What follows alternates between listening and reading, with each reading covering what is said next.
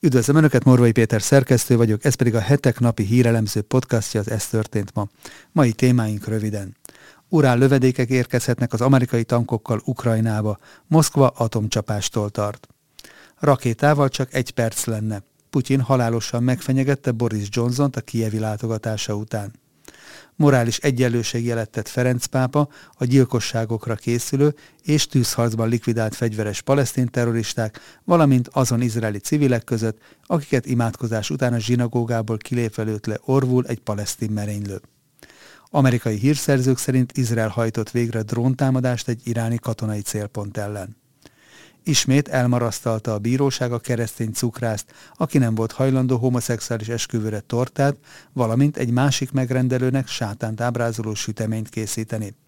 Önök a január 30-ai adást hallják, a nap legizgalmasabb híreit és aktualitásokat a hetek válogatásában, amelyeket a videónk leírásában szereplő linkeken el is olvashatnak, csak úgy, mint a hetek.hu oldalon.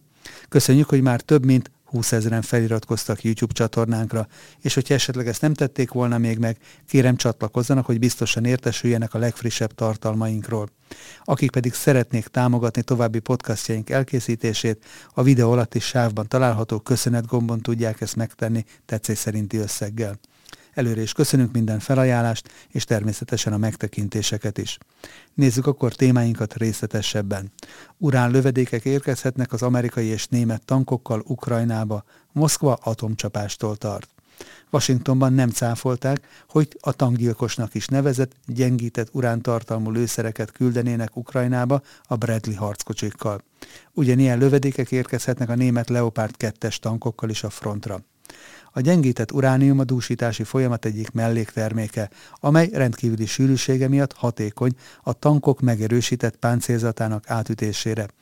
Az amerikai Bradley harckocsik alkalmasak ilyen anyagból készült lőszer kilövésére, ezért is nevezik őket tankgyilkosoknak. A Fehérház nem cáfolta, hogy szállíthatnak gyengített uránlövedékeket Ukrajnába. Nem mehetek bele ezeknek az eszközöknek a technikai részleteibe, válaszolta újságírói kérdésre egy telefonos háttértájékoztatón a Fehérház név nélkül nyilatkozó tisztviselője. Az urán tartalmú radioaktív lőszereket az öbölháború során tömegesen használta az amerikai hadsereg, ahol a becslések szerint legalább egy millió ilyen lövedéket lőttek ki. A 2003-as invázió során is használták ezt a mérgező lőszert, amely a vizsgálatok szerint rákos megbetegedésekhez és születési rendellenességekhez vezetett azokon a területeken, ahol bevetették az iraki hadsereg ellen. Moszkva már előre figyelmeztetett, hogy súlyos lépésnek tekinti az urán tartalmú lövedékek bevetését Ukrajnában. Konstantin Gavrilov, Oroszország Bécsi fegyverzet ellenőrzési delegációjának a vezetője szerint piszkos bomba bevetésének tekintenék a gyengített urántartalmú fegyverek ukrajnai alkalmazását. Gavrilov azt állította, hogy a német Leopard 2-es harckocsik is felszerelhetők ilyen lövedékekkel. Abban az esetben, ha a NATO által gyártott nehéz fegyverekhez ilyen lőszert szállítanak Kijevnek, azt úgy fogjuk tekinteni, mint piszkos bomba bevetését Oroszország ellen, az ezzel járó összes következménnyel együtt, mondta a TASZ orosz hírügynökség szerint. A politikó, politikó értesülése szerint ugyanakkor az Ukrajnába szállított Abrams tankok szintén gyengített urán tartalmazó páncélzatát, amelynek pontos összetételet a Pentagon titkosan kezeli, kicserélik, nehogy az érzékeny technológia orosz kézbe kerüljön. Ezzel azonban a harckocsik védetlenebbé válnak az orosz páncéltörő eszközökkel szemben. Gavrilov arra is felhívta a figyelmet, hogy a német Leopard 2-es harckocsikat kiskaliberű, páncéltörő uránlövedékekkel felszerelve szállítják át Ukrajnába, amit Oroszország, mint említettük, piszkos húzásnak tekintene. Ennek kapcsán érdemes megjegyezni, hogy a német uránlövedékek esetében a gyengített urán nem bevonat, hanem betét formájában van jelen, amelyek a legkeményebb, akár az acélkevlár vagy az urántartalmú páncélokat is képesek átjukasztani, és bár radioaktív sugárzásuk nem magas, nagyon mérgező hatásúak. Emiatt az orosz haderő tankjai a korábbiaknál jóval kiszolgáltatottabbak lesznek az ukrán offenzívák alkalmával, és ez akár a háború menetét is nagyban befolyásolhatja. Rakétával csak egy perc lenne. Vladimir Putyin halálosan megfenyegette Boris Johnson-t a kievi látogatása után.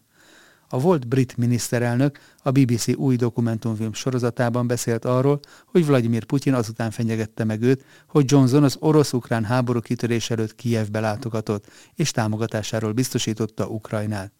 Az orosz elnök állítólag Johnson látogatásának másnapján felhívta az akkori brit kormányfőt. Johnson hosszasan beszélgetett Putyinnal, és figyelmeztette őt, hogy ha megtámadja Ukrajnát, akkor ezt orosz ellenes szankciók fogják követni, és a NATO még nagyobb erőt fog csoportosítani Oroszország közelébe. A brit miniszterelnök azt is mondta Putyinnak, hogy Ukrajna belátható időn belül nem fog NATO taggá válni. Az orosz államfő később megfenyegette Johnson, mondván, Boris nem akarlak bántani, de egy rakétával csak egy percbe telne. A volt brit kormányfő szerint azonban a telefonbeszélgetésük hangneme annyira közvetlen volt végig, hogy Putyin ezt nem gondolta komolyan, hanem belement a játékba, ahogy Johnson arra próbálta rávenni őt, hogy tárgyaljanak az ukrán kérdésről. Johnson arról is beszélt, hogy az orosz ellenes szankciókkal kapcsolatban váratlanul nagy ellenállásba ütközött, pedig azt gondolta, hogy a németek, a franciák és az olaszok azonnal támogatni fogják a büntető intézkedéseket, és felszámolják az orosz földgáztól és kőolajtól való függőségüket. Aztán, mondta Johnson, Mario Draghi, az akkori olasz miniszterelnök azt mondta, figyelj, ne haragudj, de ezt nem tudjuk megtenni. Nem tudunk megválni az orosz olajtól és gáztól. Annak ellenére, hogy Boris Johnson már nem kormányfő, minden alkalmat megragad továbbra is arra, hogy Ukrajnának támogatást biztosítson. Legutóbb múlt héten találkozott Zelenszky elnökkel, és a déli mailnek két véleménycikkében felszólította a brit szövetségeseket, hogy ne késlekedjenek, hanem adják oda azonnal a kért fegyvereket Ukrajnának, mert segítségre van szükségük. Morális egyenlőségjelet tett Ferenc pápa a gyilkosságokra készülő és tűzharcban likvidált fegyveres palesztin terroristák, valamint azon izraeli civilek között, akiket imádkozás után a zsinagógából kilépve lőtt le orvul egy palesztin merénylő. Az utóbbi áldozatok között egy 14 éves fiú és egy házas pár is van. A pápa napról napra erősödő halálspirálként jellemezte az elmúlt napok izraeli eseményeit, amelyben szerinte egyformán felelős mindkét fél. Az izraeliek és palesztinok közötti konfliktusok megállítását sürgette Ferenc pápa a Szentpéter téren vasárnap mondott beszédében. Hangsúlyozta, hogy nagy fájdalommal fogadja a Szentföldről érkező híreket. Majd megemlítette azt a tíz palesztint, akiket egy terrorellenes izraeli katonai akcióban veszették életüket az utóbbi napokban, valamint a Jeruzsálem térségében egy zsinagógánál történt támadást, amelyben egy palesztin ölt meg hét izraelit, további hármat pedig megsebesített. A pápa hozzátette, az év eleje óta tucatnyi palesztin halt meg az izraeli hadsereggel vívott tűzharcokban. Arról nem tett említést a katolikus egyházfő, hogy a terrorellenes akció során a palesztin fegyveresek nyitottak tüzet az izraeliekre, valamint azt is elfelejtette megemlíteni, hogy a Jeruzsálemi zsinagógánál történt mészárlást a palesztin településeken tüzijátékkal és cukorkák osztogatásával ünnepelték. A Hamas terror szervezet pedig hősi mártír akciónak nevezte az imádkozó zsidók megölését. A napról napra erősödő halálspirál nem tesz mást, mint kioltja a két nép közötti bizalom még létező sugarait, jelentette ki a pápa. Az egyházfő az izraeli és palesztin kormányhoz, valamint a nemzetközi közösséghez intézett felhívását azonnali, késedelem nélküli megoldás érdekében tette, amely a párbeszédre és a béke őszinte keresésére épül. Ferenc pápa arra kérte a hívőket, hogy imádkozzanak a szentföldi békéért. Amerikai hírszerzők szerint Izrael hajtott végre dróntámadást egy iráni katonai célpont ellen. Az amerikai hírszerzési források szerint az izraeli titkosszolgálat drónokkal támadott egy iszfaháni katonai létesítményt. Irán azonban tagadja, hogy nagyobb kár keletkezett volna a helyszínen. Izraeli tisztviselők nem erősítették meg, de nem is cáfolták, hogy a zsidó állam hajtotta végre a dróntámadást Iránban. Az iráni védelmi minisztérium arról számolt be, hogy meghiúsított egy támadást egy iszfaháni lőszergyártóüzem ellen, és három drónt megsemmisítettek, amelyeknek a darabjait be is mutatták a közszévében.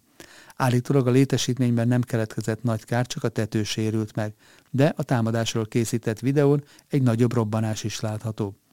Irán ellenségeinek ez a gyáva tette veszélybe akarta sodorni az iszlám köztársaságot, de nem fogják ilyen tettekkel eltántorítani szakértőinket attól, hogy tovább folytassák a békés nukleáris programjukat, nyilatkozta a támadásról Hossein Amir Abdullah iráni külügyminiszter.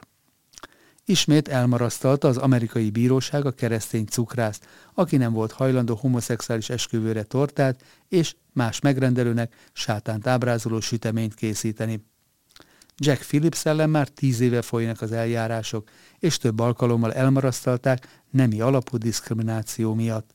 Ahogy arról korábban beszámoltunk, Jack Phillipset 2012-ben perelték be először, amiért nem volt hajlandó egy homoszexuális pár esküvőjére tortát készíteni, de 2018-ban a javára ítélt az amerikai legfelsőbb bíróság. 2017-ben egy transznemű ügyvéd kereste meg telefonon Philipset, és olyan partira akart tőle tortát rendelni, ahol valakinek a nem váltását ünnepelték volna, de emellett a sátánt ábrázoló süteményt is készítetett volna a cukrásszal. Philips lelkismereti alapon visszautasította a kéréseket. Az ügyvéd tudott a korábbi perről, és elmondása szerint a provokációval az volt a célja, hogy kiavítsa Philips helytelen gondolkodását. A férfi rögtön beperelte a cukrászt, és Philipset bűnösnek találta a bíróság, majd 150 ezer forintnak megfelelő összegű bírságot szabtak ki rá diszkrimináció miatt. A cukrász fellebbezett a kolorádói bíróság döntése ellen, de ismét elmarasztalták nemi alapú diszkrimináció miatt. Hiába mondta el, hogy vallási alapon utasította el a sátánt ábrázoló és a nem váltást ünneplő torták elkészítését. A férfi pontosan tíz éve tartó bírósági kálváriája a napokban tovább folytatódott, hiszen a fellebbviteli bíróság helyben hagyta a korábbi bírósági döntést, vagyis még mindig nincs vége a 11 éve tartó hadjáratnak, amelyet azért folytatnak ellene, mert vallás és lelkiismereti alapon nem készít tortát, homoszexualitást és transzneműséget ünneplő eseményekre. Philips úgy döntött, hogy a vállalkozásában nem fog többet esküvői tortákat készíteni a perek miatt, és ezzel elveszítette bevételeinek 40%-át. Emellett többször halálosan megfenyegették, és meg is hurcolták a bírósági tárgyalásokon. Ennek a kegyetlenségnek véget kell vetni. Nem muszáj egyetérteni Jack nézeteivel ahhoz, hogy egyetértenek azzal, amit minden amerikainak rendelkeznie kell azzal a szabadsággal, hogy elmondhassa azt, amiben hisz, akkor is, hogyha a kormány nem ért egyet ezekkel a nézetekkel, mondta Jake Warner, a Philipset képviselő keresztény jogvédő szervezet vezető jogtanácsadója. A jogi túlhatalom nemzetközi jelenségéről beszélt Hak Péter jogász professzor is a Hetek Podcast legutóbbi adásában. Ennek a műsornak a linkjét a videónk leírásában megtalálhatják szintén. Nos, ennyi fér bele mai ajánlónkba. Morvai Pétert hallották az Ez történt ma mai adásában. Várom Önöket holnap is aktuális hírekkel, ajánlókkal, és hogyha szeretnének ezekről biztosan értesülni, akkor kérem iratkozzanak fel a hetek YouTube csatornájára, ahogyan ezt már több mint 20 ezeren meg is tették, amit ezúton is nagyon köszönünk. Viszont hallásra, további szép napot és szép estét kívánok mindenkinek!